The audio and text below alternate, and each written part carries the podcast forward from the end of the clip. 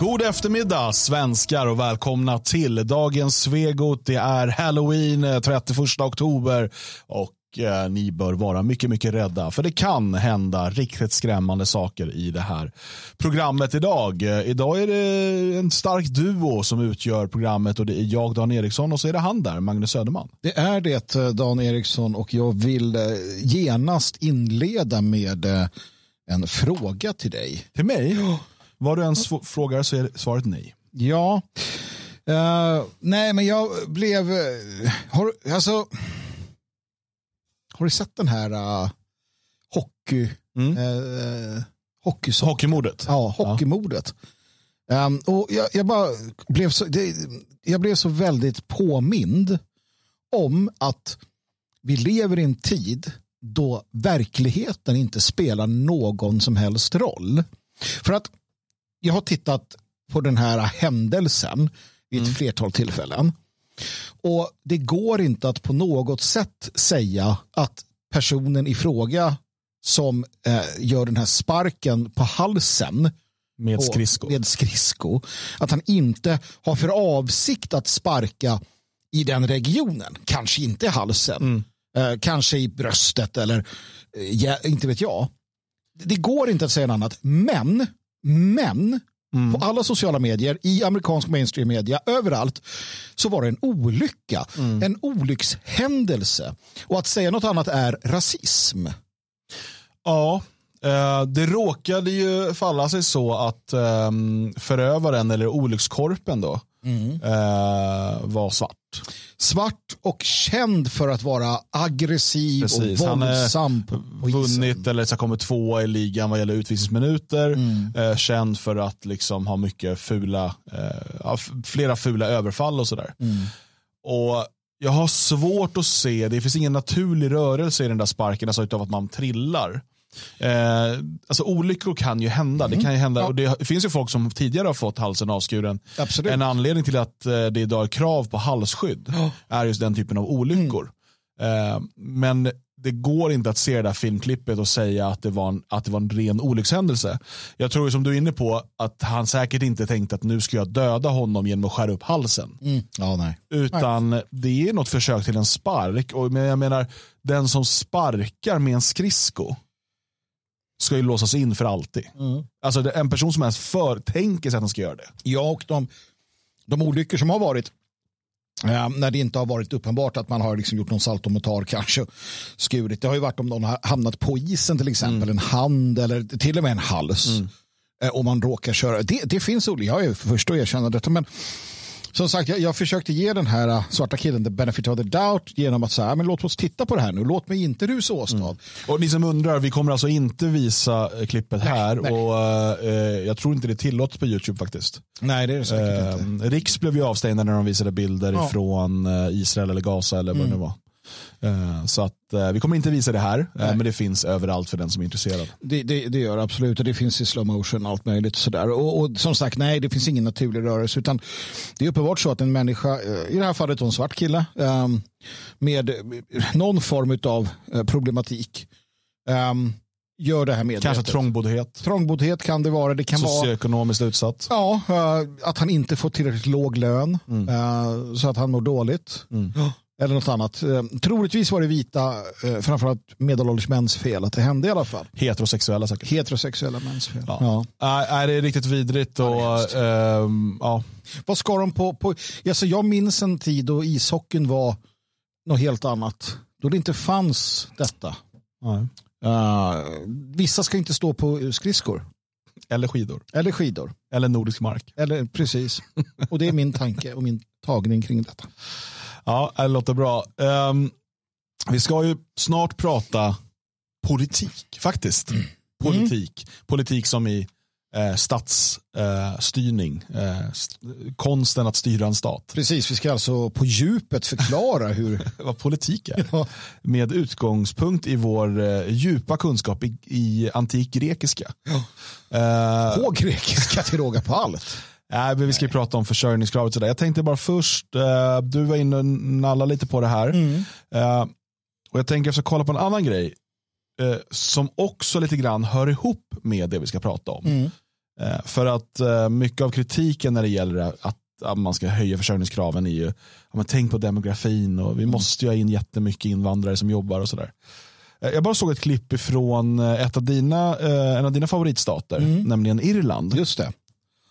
Irland. Eh, hur bra koll har du på irländsk politik? Alltså Ja, intern in, in, in, inö-politik. Men det får jag nog säga. Dju- väldigt djupa, eh, djupt, eh, djup kunskap. Det har du inte. Nej. Nej. Eh, känner du till vem som är, eh, president eller premiärminister? Ja, det är en kille från Sinn Fein.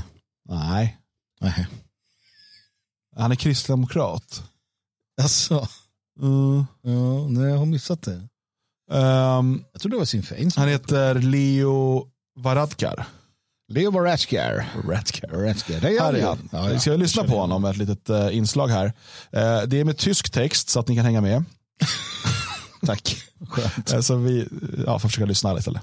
Um, one thing I strongly agree with the deputy on is the need to target, set a target to have a, a number of people from ethnic minorities in areas of the public service. We have a health service that's very diverse, although less so as you go up towards the senior positions.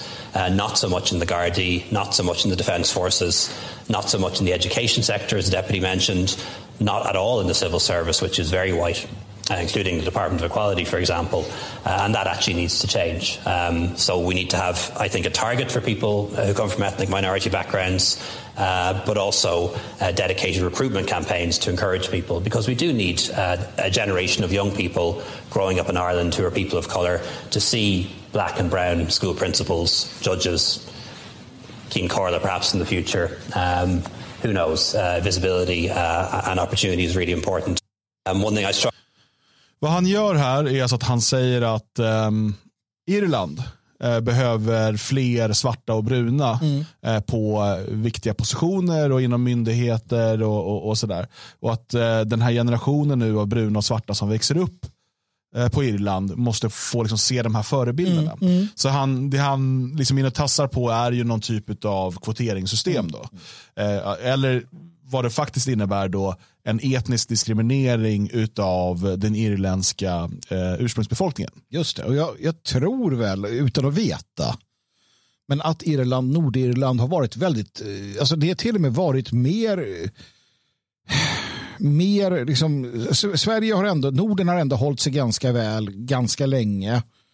Eh, även om Sverige liksom drog ifrån där. Men Irland vill jag tro har liksom varit mer skonade under längre tid. Ja, men det har ändrats väldigt mycket på Precis, sistone. och det är det man ser nu. att De gör ju exakt den här typen av dumheter. Som man säger att ja, det finns för få, vi måste fylla på med de här nu. Och det som händer när man tar in främlingar i de, de här myndigheterna och de här, det är ju att det blir skit utav det. Det funkar inte. Det, det, det, det funkar om möjligt ännu sämre än vad det gjorde på Irland redan innan. Um, så att säger det är det man gör. Och det, jag tycker det vi ser här, jag tycker det är intressant för att jag eh, har läst på lite om, om eh, herr Varodkar. Mm. Han är ju då själv då barnet eh, utav en, eh, ett blandäktenskap. Mm. Eh, av en jag tror indisk far och irländsk mor. Mm. Eh, den ena var indier i alla fall.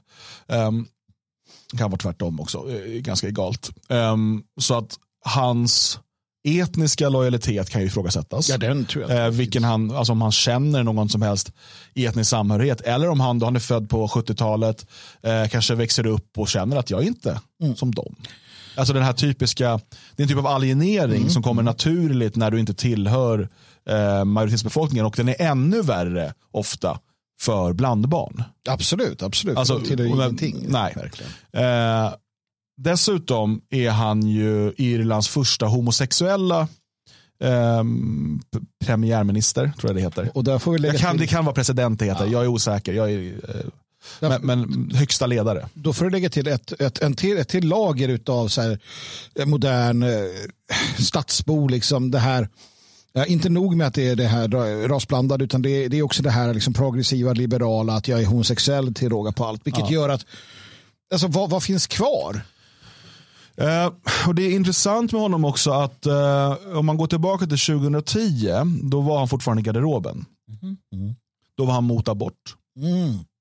Då var han eh, mot invandring. Han till och med eh, förespråkade ett program eh, för hur en, en omfattande återvandring skulle kunna ske. Mm. Eh, lite grann som eh, den svenska regeringen gör nu med liksom höjda bidrag för att Mm. alltså, du får pengar om du flyttar tillbaka och sådär. Ehm, han var också emot homosexuella äktenskap. Just det, just det. 2015 Mm. öppnar han garderobsdörren och säger I'm gay! Han är för abort, Mm. Han är för homoäktenskap och han är för massinvandring och eh, diskriminering av de eh, etniska grejerna. Han har under den här tiden inte bytt parti. Han har alltså bytt åsikt inom i stort sett alla grundläggande värde, ehm, värdeområden Mm. i samband med sin egen, från att han gick från en puppa till en fjäril eller vad det heter. Eh, men han är kvar i samma parti. Ja. Och han har belönats Mm. för detta. Men det intressanta är, och det som eh, eh, Martin skriver i chatten här, så eller frågan, blir man för abort om man blir homofil? Eh, det är inte nödvändigtvis så, men rolig grej att det, så Han det blev också homofil. i amygdalan precis Ja. bredvid bögdelen där. Eh, Saken är den, man kan inte lita på dem. Och det är det man måste förstå, att du kan inte lita på dem. För att de har den här progressiva, liberala i grunden inställningen. Uh, framförallt när de kliver fram och omfamnar detta. Jag menar en, en smygbög, um, eller då en, en liksom, som stannar kvar i en garderobsbög. Han känner ju själv Eh, att det här är någonting som jag håller för mig själv och så vidare. Och då tror jag att du gott och väl kan, kan bära på djupt konservativa eller liksom nationella åsikter. Du kan så, så, och så är det liksom en, en grej vid sidan om helt enkelt. Men så fort du kliver ut och omfamnar detta och gör det till en sak, nej då kan du inte lita på dem. För att då är det här progressiva i i liksom, det, det ligger där i grunden och då, då finns det ingenting som hindrar att man till exempel tycker abort är det bästa som finns, en skivat bröd. Eh, och så. Och det är intressant som du säger också, att, vad sa du, kristdemokrat alltså? Ja. Han, han ändrar bara, varför ska han ändra sig när han kan få partiet att ändra sig? Mm. Eh, och de ändrar sig ju, för att man ska vara progressiv idag. Eller något, Mm. jag vet. Nej, det har gått väldigt, väldigt snabbt på Irland. Eh, Det är, inte, alltså det är lite som att hela, eh, det, hela samtalet där har följt eh, eh, Varadkars Ja, ja, eh, liksom, Ja. metamorfos. Eh, och, och där, eh, massinvandringen har ju tagit eh, fart ordentligt. Mm. Eh, och det här Irland ska ju vara då det här katolska kristna fästet för liksom, starkt traditionella Mm. värderingar och sådär. Och det verkar ju förruttna snabbare än till och med eh, Storbritannien. Alltså, jag vet inte riktigt. Jag, jag tycker det är intressant att följa det som har hänt och, och, och hur det har varit också.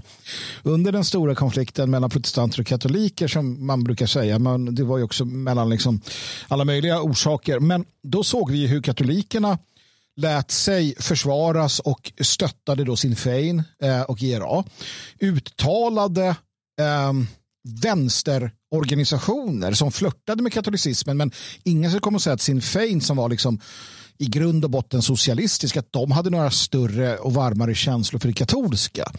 Absolut inte. Och, och, och det är någonting som så fort de fick sin makt också visade tydligt att, att traditionen skiter de ganska mycket i. Sen fanns det naturligtvis eh, inom IRA människor som var eh, troende katoliker och samma sak såg vi på andra sidan. Dessa progressiva krafter Eh, där, där de här paramilitära då ändå är, är ytterst konservativa och, och liknande. Och sen, sen så kommer de här, de här, eh, de här eh, liksom progressiva krafterna och, och tar över i politiken. Och, alltså det är jättekonstigt det där. Men, men det som har hänt, och vi hade ju en, en, två vänner från, från eh, eh, Irland, Nordirland respektive på besök här för några år sedan. Um, på varsin sida om den här katolska protestantiska uh, barriären. Uh, och han var ju också själv så här, han fattade egentligen inte var, hur det här katolska folket på Irland kunde, kunde gå med på allt detta. Här har vi de som ändå liksom, trots eh, svält och pest och elände, så här, nej men vi ska inte använda en kondom, inte en chans i helvetet. Och liksom kört på väldigt strikt och sen så bara boom, imploderar på, på bara något år eller två. Jag, jag, jag begriper inte.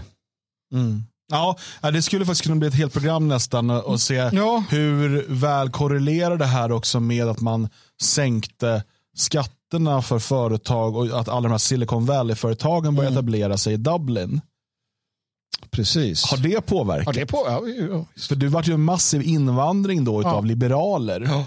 Ehm, om det har liksom, jag, jag vet inte om det bara tänkte på det. Ja, men det finns ju någonting lockande i liberalismen. Alltså i, i det liberala, i det progressiva, i det voka så finns det ju något som lockar människor. Alltså, om du inte har förståelsen för behovet av en stam, ett kollektiv eller en gemensam grund eller värderingar, ja men då är det ju jättelockande mm. med wokeism och liberalism. Att, att jag blir kränkt, att allt handlar om mig och det kretsar kring mig och så vidare. Det är, alltså, det är de sämsta sidorna hos människan som de här lockar. Så absolut, och efter att ha haft att göra med katolicismen kanske det är så här, åh vad skönt att slippa. Mm. Jag vet inte. Ja, att det blir 180 grader. Ja. Liksom. Mm. Ja, det är mycket möjligt. Eh, men eh, låt oss då gå in på det här eh, huvudämnet som vi pratade om lite tidigare angående det höjda försörjningskravet vid arbetskraftsinvandring. Eh, och, och, det börjar gälla från imorgon. Just det. Um, och det här är en del av uh, Tidöavtalet uh, och uh, någonting som då Tidöpartierna menar ska Alltså, ska vara en bricka i det här med att um, få ordning på, på invandringspolitiken. Och Det här har ju debatterats fram och tillbaka och nu liksom när, när vi står en dag innan så publiceras också debattartiklar om att det här är hemskt och dåligt och så. Mm. Ehm, och bara lite kort om vad det handlar om är att eh, om du ska komma till Sverige och få ett, eh, arbets, ehm, alltså ett uppehållstillstånd för att arbeta ehm, och du kommer utanför EU eller EES då har du fram tills nu behövt ha en, få en anställning som ska gälla minst tror, sex månader mm. och ska ge dig minst 13 000 i månaden i lön. Och Det här är då baserat på att det har man satt som en gräns för det efter det man behöver försörjningsstöd. Det är så man har räknat då.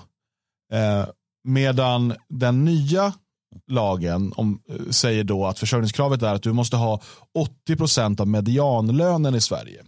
Och den skulle då eh, med nuvarande medianlön bli en bit över 27 000 kronor i månaden. Eh, en, en, så, så mer än dubbelt så mycket mot vad som är kravet idag. Eh, och helt enkelt, om du kommer att arbeta för en lägre lön än så, eh, så kommer du inte få uppehållstillstånd eh, för att arbeta. Och Det här är man nu mycket upprörd över och vi ska kolla på en sån här eh, snyftartikel. och den är ifrån Sveriges Television faktiskt. Mm. som skriver om detta och gör ett inslag om José som nu inte kommer kunna driva sin restaurang. Mm. Eh, och, och, och, Det är ju spännande i sig och vi ska prata om det alldeles strax. Men vi kan väl kolla lite på vad, vad man säger här. Mm. En realidad serían dos personas que tenemos que quitar. Han, han pratar ju då inte svenska, José. Nej, vi kan ju börja där. Ja. Bara. Han säger det betyder att vi måste säga upp två personer. No, no es, no es det är inte lätt att säga till någon, jag kan inte behålla dig som anställd. För du måste kanske återvända till ditt hemland. Är det otänkbart att ge jobb åt någon med tillfälligt arbetstillstånd nu?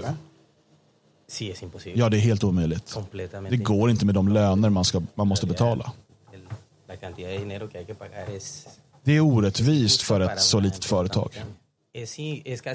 Jag kan knappt betala ut min egen lön som ligger på den nivån. Att betala 27 000 är omöjligt. Företaget ger inte så mycket. En restaurangägare i Växjö som idag har två anställda tvingas nu säga upp. Hur ser du på risken att det här kan slå mot enskilda företag? Men jag har stor respekt för om det skapar eh, problem, framförallt under övergångsperioden. Men jag är övertygad om att han borde hitta dem i Sverige. Det kan vara möjligt att det finns de som vill jobba här. Men problemet med lönerna kvarstår va a ser igual el problema. El problema es el salario. Problemet är lönen. För uh, oavsett vem man anställer så kommer de att vilja ha en liknande eller högre lön. För att de är härifrån. Eh, så den övergången lär ta många år. Vi ska försöka överleva, försöka finnas kvar och inte försvinna. Men det är svårt. Vad har du investerat här mer än pengar? Mitt liv. Toda mi vida. Hela mitt liv. Det här är allt jag har. Så om inte jag, om inte jag är helt då eh, ute och cyklar så misstänker jag att han hade två anställda. Fyra. Fyra. Och de, de fyra går på då 13 000 i månaden. Eller 12. Ja, något i den stilen. Hur överlever de? Bor de alla tillsammans? I ett hus? Alltså 12 000 och efter skatt, vad får du ut då? Inte mycket. Hur överlever dessa? Alltså, jag förstår inte det. Jag, jag vet inte. Alltså, det är klart man kan leva på lite pengar, men ändå jobba åtta timmar, 12-13 000. Sällan i restaurang du jobbar åtta timmar va? Nej, så kanske det är. Jobbar nog mer. Ja, ja det är sant. Ehm. kanske det som gör att de får ut. José skulle ju då behöva så här. Antingen får du anställa folk som redan är i Sverige. Mm. Jag tänkte säga svenska men så ser inte verkligheten ut. Antingen får du anställa folk som redan är i Sverige. Om de inte vill jobba för den lön du kan erbjuda, Mm. då kan du inte anställa dem. Eh, Alltså så enkelt är det ju. Du, du, du kan inte tvinga någon att ta en anställning av dig. Vi kommer sen till vad staten kan göra. Det är en annan fråga. Mm. José kan inte tvinga dem. Då får José höja priserna på sin produkt. Sin Mm. sushi var det va? Ja, Latino sushi var sushi. det. Latino sushi, ja. Ehm, om kunderna inte vill betala för det, ja. då har José en jättedålig företagsverksamhet. Han bygger sin företagsverksamhet på att importera lågutbildad, med, på många sätt meningslös, underbetald arbetskraft från tredje världen. Mm. Det är hans affärsidé. Mm. Affärsidén är, det är precis som, eh, det finns en affärsidé, det finns folk som till exempel då eh, driver eh, mm, webbutveckling eller programmerarföretag. Så tar de jobb från kunder här i Europa, de är europeer liksom. Men de har egentligen folk i typ Indien och Vietnam som jobbar åt dem. Eh, och de säger fakturera, men vi fakturerar kunden 1500 spänn i, i timmen. Mm. Eh, men min kille i Indien, han får eh, 100 spänn i timmen. Bara tar ett exempel nu. Då är det affärsidén. Affärsidén är egentligen inte att sälja programmering, utan att du gör vinst på att du har människor i u-länder som arbetar billigare åt dig. Mm. Eh, skillnaden här är ju att han vill importera dem till Sverige och när de väl är i Sverige så blir de Sverige och svenskarnas problem. För som du säger, så tillvida att man inte lever under väldigt, väldigt påvra förhållanden och sådär, så är det svårt att klara sig på den lön som krävs idag, 13 000. Och efter eh, en viss tid i Sverige kommer de här människorna kunna kräva att de får eh, permanent uppehållstillstånd. De kanske träffar någon här de kanske, och så vidare. Kanske någon från hemlandet som redan har medborgarskap. Och, och så blir de här människorna kvar i Sverige. Sen har de rätt till anhöriginvandring. De har rätt till bidrag, de har rätt till sjukvård och så vidare. Trots att en person som tjänar 13 000 i månaden den kostar mer än den smakar för skattebetalarna. Mm. Alltså du, betal, du, du tar ut mer än vad du betalar in i skattesystemet. Så att vad José gör här, som inte ens pallar att göra en intervju på svenska, Mm. det är att han kräver att svenska skattebetalare ska gå in och subventionera hans uppenbarligen dåliga affärsverksamhet. Ja, precis. Och om vi skruvar tillbaka klockan lite grann. Eh, men ja, inte bara det. Vi har haft problem naturligtvis med, med liksom staten och skatter och hur mycket de hatar människor som så att säga eh, är egna företagare och sådär. Så att jag- jag inser att det här det är bara en del av problemet. Men det faktum att vi har pizzerior i en mindre stad så kan du ha, inte vet jag, tio pizzerior. En i varje bostadsområde. Alltså sådana mängder med pizzerior, ingenting annat. Det är bara pizzerior. Hela Sverige är som en enda stor pizzeria. Det finns i princip ingen annan mat att få om du inte ska köpa hamburgare. Och så. Ja, det har varit en liten thai-explosion. Ja, precis. Vi fick en sån också. Alla de här explosionerna, det bygger på samma människor. Det här 13 000 kronors folket som då kommer. För att om någon skulle öppna ett liksom, värdshus och så där så, ja, nej. Jag kan berätta att det bygger på fler saker. Det bygger också på starta eget bidrag. Det bygger på olika Mm. integrationsåtgärder. Jag minns mycket väl en, en eh, pizzeria snedstreck kebabställe där jag växte upp som bytte ägare varannat år. Mm. De körde det i botten, gick i konkurs och sen var det någon kusin som tog över lokalerna och han kunde få nya bidrag från Arbetsförmedlingen, från någon integrationsmyndighet och så vidare. Eh, och, och precis så här gjorde man, man hittade system för, för att göra det. Kan man dessutom då importera kusiner och, och, och andra eh, som kan komma hit eh, och, och då få lite betalt och sen gå och dryga ut kanske med lite sidoverksamhet svart någonstans eller eh, till och med liksom, grov kriminell verksamhet. Eh, alternativt eh, få in en fot i svenska välfärdssystemet och sen kunna få ut bidrag. Det här är ett system som har eh, utnyttjats och använts i decennier. Och Det här är bara, som du säger, det är bara en liten del av det. Att man nu säger att okej, okay, men ska du komma hit från utanför EU, då ska du åtminstone liksom göra ett jobb som kvalificerar dig för en lön som är 80% av medianlönen. Mm. Annars måste vi kunna hitta den kompetensen inom landet. Mm. Eller inom EU. Kom ihåg, mm. det här är för utanför EU vi pratar alltså Afrika och Asien i stort sett, bara Sydamerika då. Så du menar att zigenare från typ, eller ursäkta, romer från Rumäniens romska läger skulle kunna komma hit och, och jobba för 13 000? Det skulle de kunna göra. Det kan de göra. Ja. Så det, den möjligheten finns, men de, av någon anledning så ske, finns det inte för så många romska Nu vet jag inte just för José, jag kan inte tala för honom, men eh, det mönster man har sett många gånger det är ju att det är släktingar och klanmedlemmar Precis, och så vidare. Som... För de får inte uppehållstillstånd, de får inte asyl, eh, och de kan inte komma till, men då, då, har man haft den här bakvägen hela tiden ja. där man importerar dem. Sen finns det ju självklart människor som kommer hit bara för att de vill arbeta. De ser något sådär. Det, det, det existerar ju såklart också. Men eh, att tillåta att människor ges uppehållstillstånd i vårt land för att arbeta för 13 000 har dels den effekten att det slår mot skattebetalarna när de här behöver använda sig av uh, offentliga tjänster eller blir bidragsberoende efter ett tag. Men det har också uh, det konkurrerar också ut svenska arbetare eller arbetare i Sverige mm. uh, genom att du som svensk kan inte driva en restaurang med schyssta villkor och konkurrera med någon som importerar pakistanier som jobbar för 13 000 i månaden. Och som dessutom säkert går med på att jobba 12-14 timmar och så vidare. Du kan inte följa, du säger ja, men jag ansluter mig till, till handels, restaurang till kollektivavtal. Mm. Ja, det kommer säkert gå jättebra för dig att driva den här restaurangen i det här lilla mm. samhället. Mm. Som du säger, det finns pizzerior överallt. Kolla bara, jag kollar bara på Mariestad. Eh, då har vi, jag tror att det är sex eller sju pizzerior. Mm. Nu öppnar de en till. Mm. Varför då?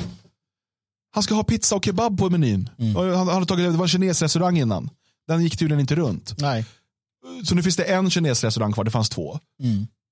Men varför just en till pizzeria och kebab? Hmm, någon borde ju fråga, är det verkligen det här Mariestad behöver? Mm, nej men precis. Det, finns alltså, det ligger på Stockholmsvägen där det redan finns två Tre andra ja. pizzerior. Ja. Nej, men det, det, det är ju det där. Och det är som du säger, det är ju en del av en, en, i många fall, jag säger inte att det är det här fallet, men i många fall så är det en del av en kriminell verksamhet. Det är ju den organiserade brottsligheten som öppnar och använder och, och, och, och så, eh, bland annat pizzerior, det vet vi. Men jag blir också fundersam. Eh, för att som jag förstår det så, jag, jag tittar här nu hur man är arg på det här då. Eh, och nu har jag någon lapp här. Och de som är arga och tycker det här är jättedumt och jättefel, förstår du? Mm. Det är en massa...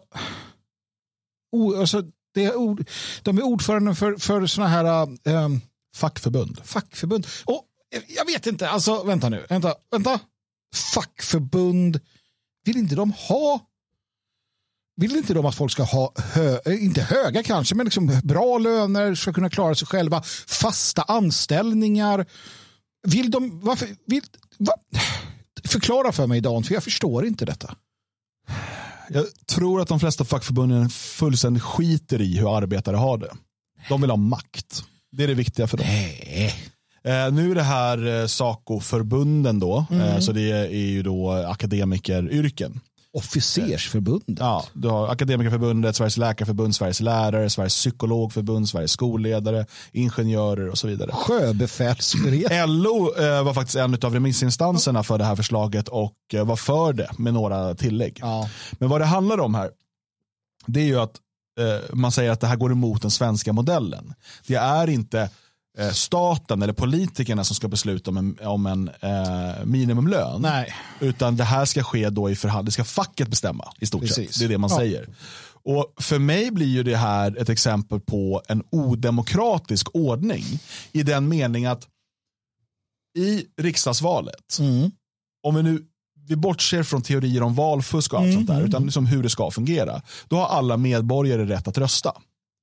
Medan fackförbunden de utesluter människor baserat på deras politiska åsikt. De eh, stoppar dig från att ha förtroendeuppdrag om du är till exempel aktiv sverigedemokrat och så vidare. Mm. Det betyder att fackförbunden är politiska kamporganisationer för i förlängningen den socialdemokratiska rörelsen. Mm. De är en del av den djupa staten. Där alla medborgare inte har rätt att engagera sig och att eh, välja liksom vilken väg fackförbundet ska gå. Mm. Det betyder att det demokratiska sättet att sätta den här minimumlönen för arbetskraftsinvandring är ju faktiskt riksdagen. Mm. Det odemokratiska är att låta en politisk partsinlaga där inte alla, män, inte alla medborgare har möjlighet att förändra, att låta dem sätta det. Precis, ehm, för det visar sig ju att facket, facken ehm, återigen är fiender till hela mänskligheten. Ehm, och eh, framförallt fiender i Sverige då till svenska arbetare. Det har de ju varit hela tiden. Framförallt eftersom de har varit drivande i att finansiera, understödja eh, och på alla sätt och vis hjälpa Socialdemokratiska arbetarpartiet. Det har man gjort sedan start. Alltså fackförbunden. Och, och det man måste förstå, vi har varit inne på det tidigare, det är att fackförbunden är, eh, det är en typ av maffiaorganisation. Den enda tillåtna och lagliga maffian i Sverige. Och de är i princip alla lojala till Socialdemokraterna. Så att ja, svaret på frågan i chatten, det är ju sossarna igen då som, som liksom finns här i bakgrunden. För att någonstans så eh, verkar det som att de gärna vill, och det är jättekul att ändå nu, nu, nu kanske det skiljer sig åt lite grann också. Jag vet inte vad partiet har sagt i frågan och så vidare exakt. Men, men det är ju så att det är så- här.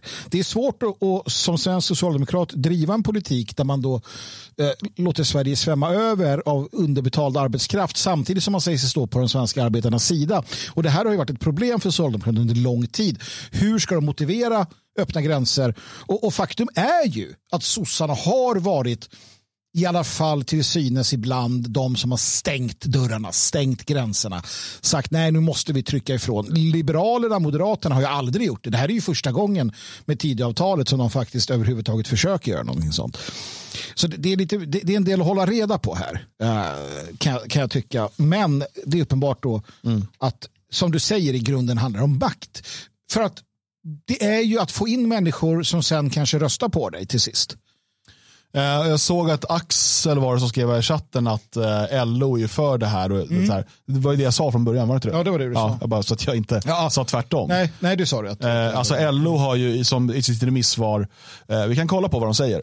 Eh, ska vi se, de säger så här. Eh, LO anser att dagens system för arbetskraftsinvandring eh, från tredje land ska reformeras. LO vill understryka att det svenska arbetsmarknadssystemet där arbetsmarknadens parter förhandlar och reglerar löner och villkor i kollektivavtal ska värnas och stärkas. Alltså deras LOs makt ska stärkas. Precis. Ja. Systemet ska bygga på arbetskraftsbehov till bristyrken samt en stark, stärkt ställning för arbetskraftsinvandrare från tredje land på svensk arbetsmarknad. Den ordning som finns idag med ett regelverk för arbetskraftsinvandring från tredje land som bygger på utlänningslagen och handläggs av Migrationsverket är främmande vår modell och är därmed inte en del av dess funktionssätt. LO tillstryker med ovan tillägg regeringens förslag att höja försörjningskravet från 13 000 kronor i månaden till minst 80 procent av svensk medianlön och som Statistiska centralbyrån publicerar. Ehm, och, och sen säger man då att det ska finnas eh, högre, alltså bättre uh, kontroll och uppföljning och så vidare. Men poängen här är ju just det. Att det är viktigt att det är LO, alltså det är facken som bestämmer, det är den så kallade svenska modellen. Där det alltså är ett odemokratiskt sätt som löneförhandlingen sker på. Istället för att det då skulle vara som i nästan alla andra länder i EU, då har man en, en lagstadgad minimumlön. Och Det betyder att du som medborgare kan påverka detta genom ett val. Om, återigen, ta bort alla teorier om valfusk, för det Ja, blir, visst, det blir en icke-diskussion då. Eh, Men medan du kan stoppas från att vara med och påverka LO på grund av att du är eh, för att du är politiskt inkorrekt. Precis. Så då, då ger man, den så kallade svenska modellen ger den här makten till en politisk liksom, kamporganisation som inte alla svenskar får vara med i. Och Det är ett grundläggande problem. Ja, naturligtvis är det det. Och, och återigen kan jag också tycka att det är ett grundläggande problem när folk inte förstår detta. När folk är medlemmar i LO eller liknande eller någon av deras fackförbund och, inte, och, och, och sen gör man dem då medvetna om att du vet att din medlemsavgift går till eh, Socialdemokratiska arbetarpartiet. Och du, betal, du betalar ju för att Expre- eh, Aftonbladet ska finnas. Du betalar ju pengar via ditt fackförbund. Och det vet de inte för att det är ingenting man, det är ingenting man utbildar om. Utan, utan man, det är arbetarrörelse. Men jag är ju arbetare. Jag är ju för arbetaren, mig själv och mina arbetarkollegor. Um, och, och, när man inte har fattat hur politiserat det är. Så det där är ju, ett, det är ju i sig ett jätteproblem. Ett jätteproblem också såklart att, att man sedan länge från den rörelsen som sagt har övergivit de svenska arbetarna till förmån för välfärdskorruption eh, och liknande. Jag menar, vi minns ju fackpamparna på, vad hette han då som åkte runt och finns bilder på när han sitter vid någon swimmingpool och liknande. Alltså, det här har ju varit länge pågående men, men man har liksom inte brytt sig om det lika lite som man har brytt sig om att sossarna har betett sig som de har gjort också. Um, jag hittar något intressant dock i remissvaret ifrån Migrationsverket. Mm. Uh, och uh, det är lite siffror. För liksom, vi ska veta, det är en konsekvensanalys de har gjort. Mm. Uh, vilka drabbar det här. och då har man ju då kollat, um, jag tycker det är intressant att kolla på siffrorna för de som har lönenivåer under 23 000. Mm. Och i vilka branscher det handlar om. Och då står det ju som förväntat att det är framför allt inom då det som kallas för yrken med krav på kortare utbildning eller introduktion. Och då, tänker, då är det alltså restaurangpersonal, bärplockare, plantörer, städyrken. Mm. Eh, och eh, Om man tittar på procentuellt här då så kan vi se att bara är 11 procent av dem inom de här yrkena som har en lön som är högre än 26 560. Mm. Kom ihåg då att det här, man har den siffran, det är för att när man började titta på det här så var svenska medianlönen lägre. Den har på grund av inflationen då, eller tack vare inflationen, hur man nu ser på det, ökat. Mm. Um, man kan ju säga att inom till exempel chefsyrken är det här ett icke-problem. Ja, precis. För då är 95 procent har högre än, än 65 000. Eh, däremot inom till exempel omsorg, service, omsorg och försäljningsyrken mm. eh, så är det ett ganska stort problem. Också yrken inom administration och kundtjänst. Eh, mm. där är 52 procent högre, förlåt. Och sen yrken inom lantbruk, trädgård, skogsbruk och fiske, då är det bara 8 procent. Så det handlar ju väldigt mycket om för kolla här, yrken med krav på för, fördjupad högskolekompetens. 97 procent tjänar högre än 26 000. Ja.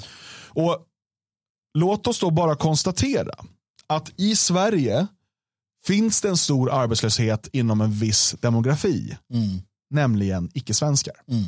Som redan bor i Sverige. Mm. Dessa människor går påfallande ofta på försörjningsstöd eller socialbidrag som det heter. Mm. Bistånd heter det nu tror jag. Mm. Ekonomiskt bistånd de här människorna, om det är, det här pratar vi om yrken som inte kräver utbildning. Mm. För det är de yrken det här framförallt berör.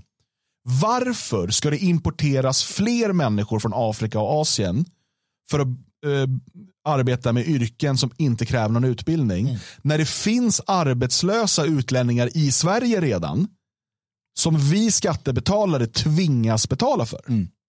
Det, det är så självklart att det här måste stoppas. Och istället så måste man säga till den som går på bidrag. Nu finns ett jobb på Josés restaurang. Du ska ta det. Mm. Jag vill inte. Okej, okay, mm. dina bidrag är finito. Så. Mm. Och, och, det du säger är självklart. Först jag blev, jag vet ju att det har varit så här, jag har bara inte vetat hur. Men när man, när man läser då att folk kommer hit med ett löfte om 13 000 i månaden i sex månader och sen är det välkommen till svensk socialtjänst. Liksom, så inser man ju haveriet. Alltså ännu ett, en pusselbit läggs.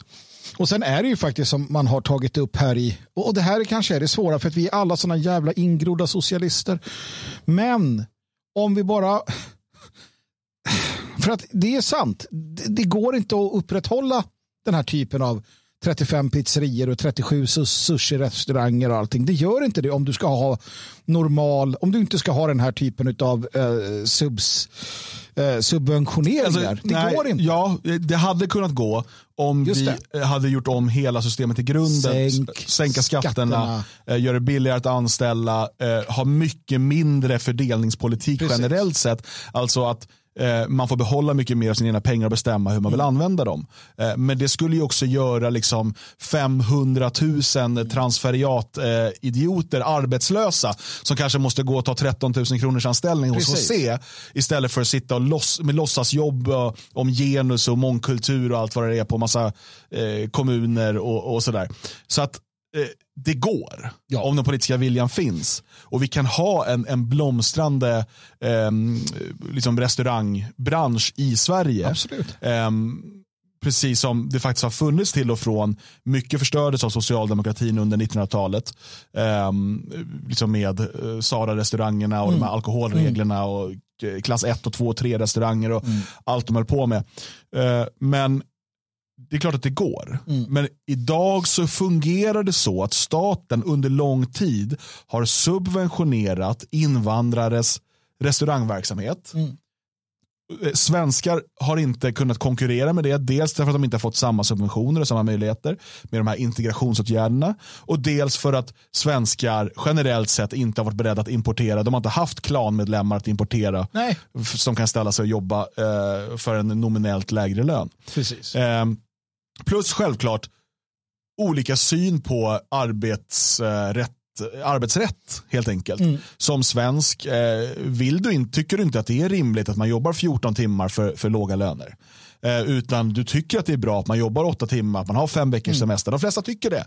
Eh, och de, de vill behandla sina anställda så.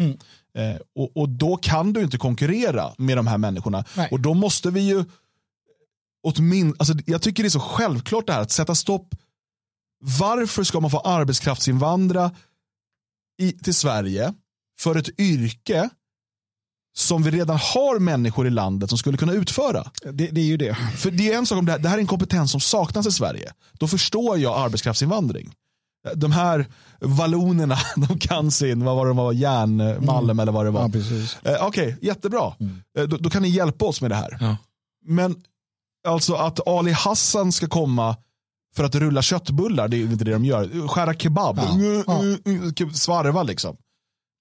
Det finns Ali Hassans nog här Ja. som skulle kunna göra det istället för att vi ska betala deras bidrag.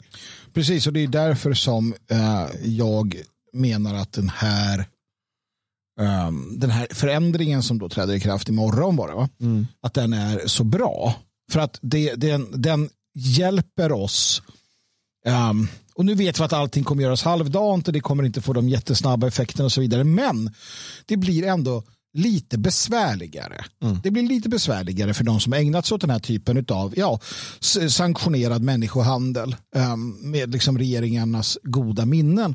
Det blir lite knepigare, det blir lite jobbigare. Ja, han kanske José får lägga ner och andra. Vi kanske inte har 35 pizzor utan, eh, pizzerior utan kanske fem pizzerior. Eh, allt det går åt rätt håll. Det känns lite tråkigare för dem. Några kanske måste åka hem.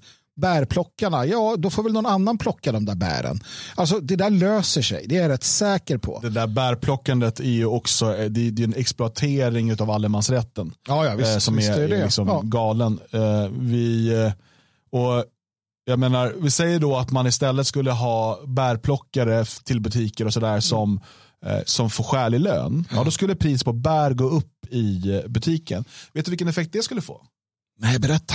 Att fler gick ut i skogen och plockade sina egna jäkla bär. Nej, nej kan du tänka. Det vore ju synd. Det vore ju synd va. Nej, det där jävla bärplockeriet som sagt, och man skulle ju, de där, de som sitter där. Ja, ja. Men i alla fall, så det, det, det är ju bara, och det här kan vi säga lite grann för att vi är inte ett parti. Men till exempel att folk går ut och plockar sina egna jävla bär. Eh, det är en bra idé. Alltså faktum är att lite sämre Eh, och lite mer arbetsamt och lite mer jobbigt för folk i gemen är bra. När, om de här, det var ju bra när posten la på de här pengarna så att det inte bara gick att vischa hem grejer från Kina utan problem. Folk var så arga. Det var ju jättebra. Egentligen borde de ju lagt på ännu mer. Att det kostar tusen kronor i tull att ta hem skit från Kina. Gud vad bra det hade varit. Jag är inte politiker så jag kan säga, hade ni röstat på mig då hade ni fått sådana jävla tullar. Oj, vad jag hade tagit strafftull från Kina till exempel. Och då hade man varit tvungen att börja göra saker hemma i Sverige som hade varit mycket bättre. Um, men i, i den andan så ser jag det här som väldigt bra uh, och hoppas att uh, det upprätthålls nu. Um, och uh, att det får någon effekt. Mm. Nu ska vi göra så att vi ska köra ett inslag som vi skulle kört igår. Men då liksom gick vi, tiden gick för långt. Så att idag, det här, det här är förvirrande, jag vet, och jag vet att det sitter några autister och skriker just nu. Att det är på fel dag och sådär. Men idag kör vi nämligen Hänt historien. Och vill du hänga med på det och höra eh, oss prata om de eh, viktigaste sakerna ur historien den här veckan. Um, ja, då behöver du vara stödprenumerant eller om du är med och tittar eller lyssnar live såklart. Och det blir du snabbt och enkelt på svegot.se support. Eh, och då får du tillgång till det här och alla andra program i sin helhet i efterhand. Nu kör vi. Okay, problem here. De har tömt skafferiet, ätit sig igenom visthusboden. Estonia, this is Celia, Europe. Uh, mayday, mayday. Three shots were fired at President Kennedy's motorcade in downtown Dallas.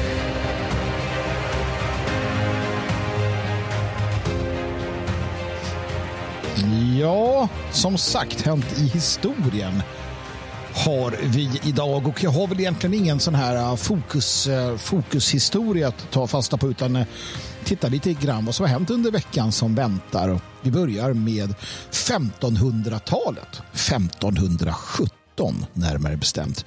Då hjälten Martin Luther anslår 95 teser på Slottskyrkans port i Wittenberg.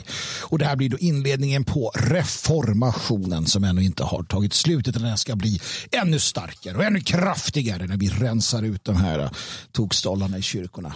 Um, han var inte helt nöjd med kyrkan och uh, de här avlotsbreven till exempel. Va? Nej, det var ju så. Uh, jag har bett en, en assistent till mig att ta fram de fem viktigaste teserna. Mm. Eh, eller fem kändaste kanske. Då. Eh, och då har vi då tes 1.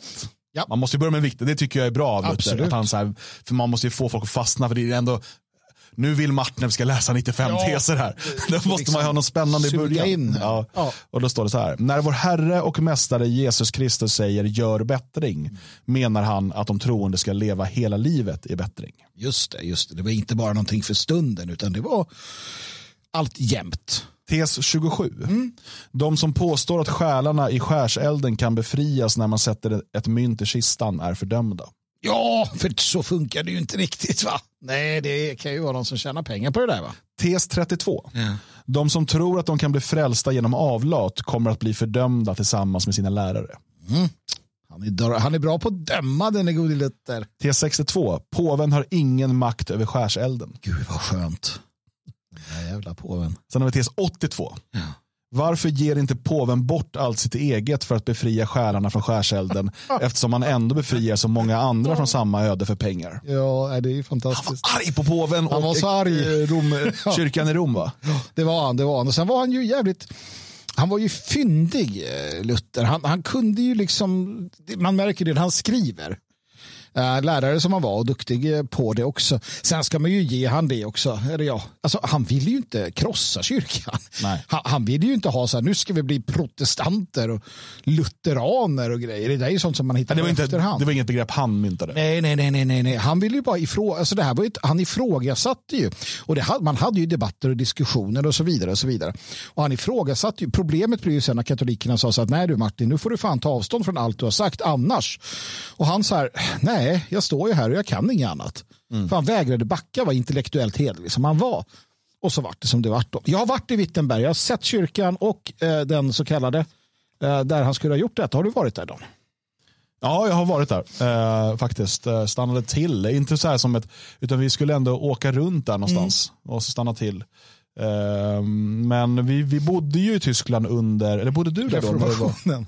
Ja, inte reformationen, men det var ju firande av 500 års firande av Ja, reformationen. då bodde jag där. Det var då vi köpte Playmobil-dockor Just det, eh, de Luther. antisemitiska Ja. Playmobil-dockorna. Just det.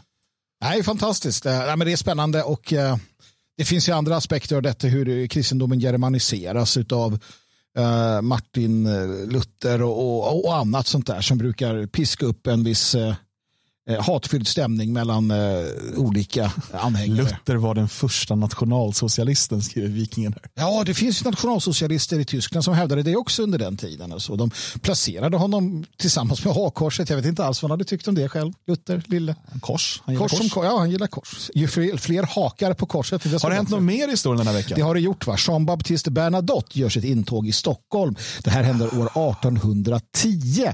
Och han blir ju då alltså här på plats Karl den eh, 14. Johan. Om jag inte missminner mig helt och hållet. Eh, och då säger en massa människor att det var för jävligt för att han var inte av Vasa. Ett, och det stämmer, det var han inte. Och han var kompis med Napoleon och, ja, och han hatade kungar. Ja, han skulle till och med haft det tatuerat. Eh, död åt Ja, konungen. är väl- han var väl eh, framstående marskalk under Napoleon. Precis. Eh, och det kan man ju tycka är lite konstigt att sen bli monark. Inte om du vill ha makt. Alltså, han sket ju i Det är det. som han, fackförbunden. Ja, precis. Han var ju en maktmänniska. Gjorde en del intressanta saker naturligtvis. Um, sen är det som det är. Va? Man kan ju säga så här, ja, men vi borde ha tillbaka Bourbonerna i Frankrike och vi borde ha Vasa i, i Sverige. Nu är det ju mer eh, engelskt och tyskt i eh, blodet än vad det är eh, franskt i, i vilket fall som helst. Eh, så att jag vet inte. Man får jobba med det man har. Vilket också Sir James Young Simpson sa år 1847 då denna skotska läkare upptäcker kloroformens bedövande Och la egenskaper. grunden till så många spännande bortrövningshistorier i Tintin-album bland Ja, annat. precis. Jag vet inte hur många... Liksom, DuPontarna, de har ju haft mer kloroform i näsan. Ja. än- och jag undrar hur han kom på detta. Med vem? Alltså, gick han, smög han runt där uppe i Glasgow och sa nu ska. Han kan vilken- mycket väl ha provat på sig själv. Ja, det, Det kan han ju ha gjort. Men precis, och, så, så, och sen så, bara, wow, det här var ju bra. Tänk om första han överföll. Men det var väl väldigt bra eh, för läkare att få de här, den här bedövningen kunna, Så vid eh, en del eh, operationer och sånt. Ja, men tänk dig när du, ska, när du ska såga av benet på någon. Ja. Ja, och sen så kan man du inte... ta lite kloroform själv så man slipper höra skiten. Precis, nej, men förr i världen innan kloroformen då fick du hålla fast dem. Fylla dem med sprit och, och sådär. Så att, nej, absolut jättebra med kloroform. Um, så att uh, vi hyllar dig Sir James Young Simpson. Några vi också hyllar är ju sångsällskapet Orfi Drängar och de grundas i Uppsala år 1853 denna vecka. Jag hade Och, ingen eh, aning om att de var så gamla. Nej, alltså de är ju utbytta. Eh, det är ingen kvar från originaluppsättningen. Fan, det där hatar man ju vet, när bandet bara, nu är det, eh, är det Iron Maiden, så bara, ja, men de har bytt ut trummisen och de har bytt ut, Ja. nu är det han, någon svensk idolkille som sjunger i, eh, vad heter de? Skid Row. Skid Row. Ja, de har, det är en kille från Svenska Idol som är sångare nu. Det kan jag inte acceptera. Nej, och det är inte Orfeu Drängar, då är det inte ens, inte ens gitarristen är kvar. Nej, nej, nej. nej. inte ett dugg eh, kvar. Men något som är kvar, tyvärr, det är ju det som händer år 1860 då den första disen, dissenter, dissenterlagen utfärdas i Sverige. Och det här är ju ett problem. Alltså, Luther han så här bestämmer sig för att göra sig av med katolikerna och, och vi blir lutheraner i Sverige efter många om och men och allting bara går hur bra som helst. Hur bra som helst. Spikrakt uppåt. Spikrakt uppåt. Och så säger man 1806 att nej, vet du vad? Du ska få välja religion själv. Eller, det var inte riktigt så. Nej, du behövde inte vara med i just den svenska kyrkan. Nej, men det var ändå bara statligt godkända religioner. Ja, precis. Det var det ju. Och, eh, och eh, ja, men Jag tror ändå. också eh, att den inte gällde för alla heller. Nej, kvinnor hoppas jag inte fick välja Nej, själva, jag tror det bara var självägande, alltså män som ägde mark, typ, de fick lämna kyrkan. Ja, och, och det är väl ändå någonstans så att de ska kunna göra det. Resten ska nog bara hålla truten. För de har ju visat sig vara helt odugliga på alla andra områden i livet. Så Det här var, det här var ju Gud? grunden för den Massa eh, elände. religionsfrihetslag som infördes 1951. Så kolla inte upp det. Nej. Precis, och som nu då renderar i att vi ska förbjuda folk att bränna religioner. Eh, eh, böcker. Böcker, böcker. Och det kan det ju vara så eh, att man gör det. Något annat man gör, och det gör man med den äran år 1911 och det är Gilo Gavotti som sätter igång det här. Och det är alltså det första luftangreppet någonsin. och det äger rum i Libyen under det italiensk-turkiska kriget. Då är det så att, att han, eh, Gilo Gavotti släpper ett flertal mindre bomber över de eh, turkiska ställningarna. Eh, och det gjorde han rätt i. Han gjorde det, tror jag, medelst eh, luftballonger. Eller nej, kanske var med flygplan. Jag vet faktiskt inte hur han gjorde detta. Kanske var zeppelinare. Jag är ju av åsikten att zeppelinare bör återkomma på bred front. Fantastiska underverk, stora mjuka moln som svävar genom... Det finns ju faktiskt rätt bra, det kanske är en konspirationsteori man ska säga, men, men ganska intressanta sådana här filmklipp om hur eh, hela den här Hindenburg-katastrofen och det och liksom hur det var iscensatt då. Eller inte iscensatt, men, men eh, skapat. Eller vad Ja, säger man? Ja, ska, alltså Boeing och, och, och, och, Ehm. och flygbolagen som hatade blimps. Oh, the humanity.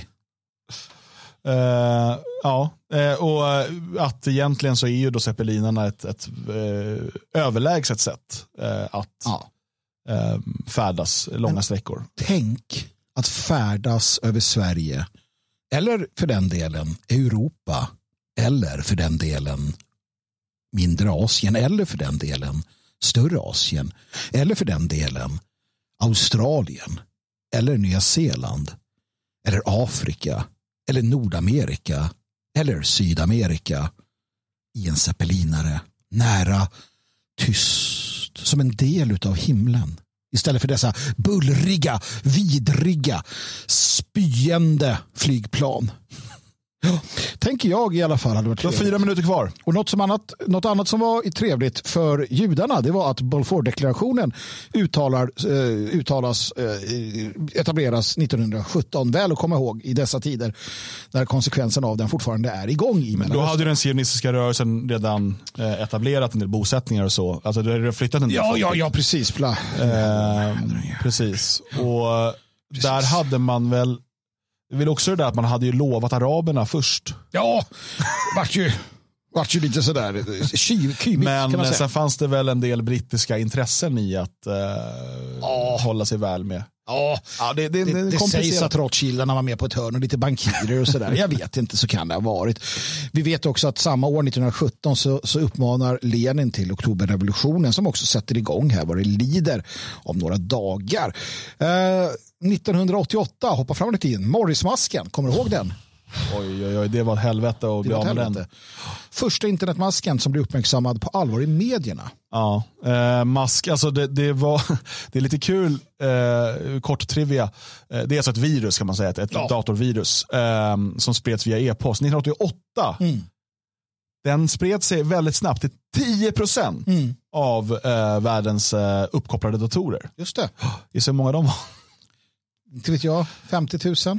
Ja, nästan, 60 000 totalt, eh, men 6 000 blev då infekterade. Det var alltså 60 000 datorer som var uppkopplade mot internet 1988. 6 000 datorer har ju nästan en person själv idag. liksom. Eh, och eh, problem, ett problem med det här var att den här masken, då, eller viruset, skickade och tog emot väldigt mycket data, vilket gjorde att nätverken blev väldigt långsamma. Ehm, så eh, ja, det, det, det spreds via e-post. Då. Källkoden finns på disk, disketter. Jag tror att de säkerhetshålen är igentäppta nu. Ja, ja, Kanske inte i Windows. Nej, nej, precis. De jobbar fortfarande med varusmasken. Källkoden finns på disketter på, en, eh, på ett museum. 1998, det vill säga tio år senare, då eh, avlider 63 ungdomar. 200 skadas vid en brand i ett diskotek. Pratade inte om det förra veckan? Jo, på Jalle som inte kan datumen. Nej, han kan inte datumen. Han, jag vet inte vad han fick för sig. Men det är i alla fall den här gången det händer. Eh, och det var inte mer med det. 2008, då förvandlas alltså Vita huset till en svart barack. Det läser jag här. Barack, en svart barack eh, blir president i USA. Ja, så att det är en, alltså de, tänk att få vara förtryckt som en afroamerikan. Ja, det verkar Och- inte så illa. Nej, för då blir man... Och faktum är att han styr fortfarande genom sin eh, eh, sprattelgubbe eh, Joe, Joe Biden som, som börjar Och hans av. eh, man där, Michelle, Hans man till, eh, till hustru, ja. Mm. är det en man? Det är en man. Alltså, det är en man. Ja. Det, det finns inget, jag- ingen tvekan i min värld. Han, det är en man. Har du sett hans... Har du Ja. sett hans ryggtavla? Ja. Har du sett hans håriga ben? ja, jag har också sett The Bulge. Just det. För att han är, ju liksom, eh. han är ju en man-man. Det är lite synd att inte Trump bara gjorde ett grab her by the poo. No. Får vi se om han gör nästa gång. Du, ehm, 2014 så blir Sverige första land att officiellt erkänna Palestina. Grattis Palestina! Första EU-land. Första EU-land. Ja, Ja, det är en massa arabländer och sånt som gjort det innan. Ja, men de Eh, betyder inte så mycket tycker jag. Första riktiga land. Ja, precis. Sen avlider 2020 Jan Myrdal i, till följd av ålderdom. Ja, väldigt gammal. Ja, han blev gammal. Bitter och sur in i det sista, skrev gjorde han. Och, eh, Men han var väl en av de där kommunisterna som åtminstone inte släppte det. Nej, han var, han var, han, absolut, han var, Han, han, blev väl, han var väl till och med så här uh, Pol Pot, bara, jo men. ja, ja, han höll, höll ut i det sista där. Och, ja, men han, man märker också en otroligt störd, eh, störd eh, syn, måste jag säga ändå, extremt materialistisk. Hans son eh, Uh, Jänken Myrdal, eller vad fan han heter, har gett ut eh, en bok här i dagarna som visar hur, hur Jan Myrdal helt sådär bara så här, nej men jag, jag skiter i min familj, jag bryter med familjen och så här bara för att ägna sig åt sitt arbete och så här känslor, människor, det var ingenting som Fan ändå rätt Skit i honom, 2020 samma år avlider också Sean Connery, denna gigant, denna fantastiska människa som visste hur man skulle hantera ett hysteriskt fruntimmer. Det var hänt i historien. Tack för mig. Tack så mycket för det Magnus. Eh, Hänt historien tillbaka nästa vecka. Vilken dag vet vi inte längre för vi har ju tydligen bara slängt alla regler. eh, och blivit anarkister på kuppen. Men eh, vi är tillbaka i alla fall imorgon klockan 14.00 med en ny direktsändning med ett nytt huvudämne. Och så får vi se vilket segment vi slänger in, om något. Det, det, det är sånt här som kan, kan överraska. Vi passar på att tacka för din uppmärksamhet. Och idag så ska vi vara lite traditionella och avsluta med vapen och sprit. Bundeswehr.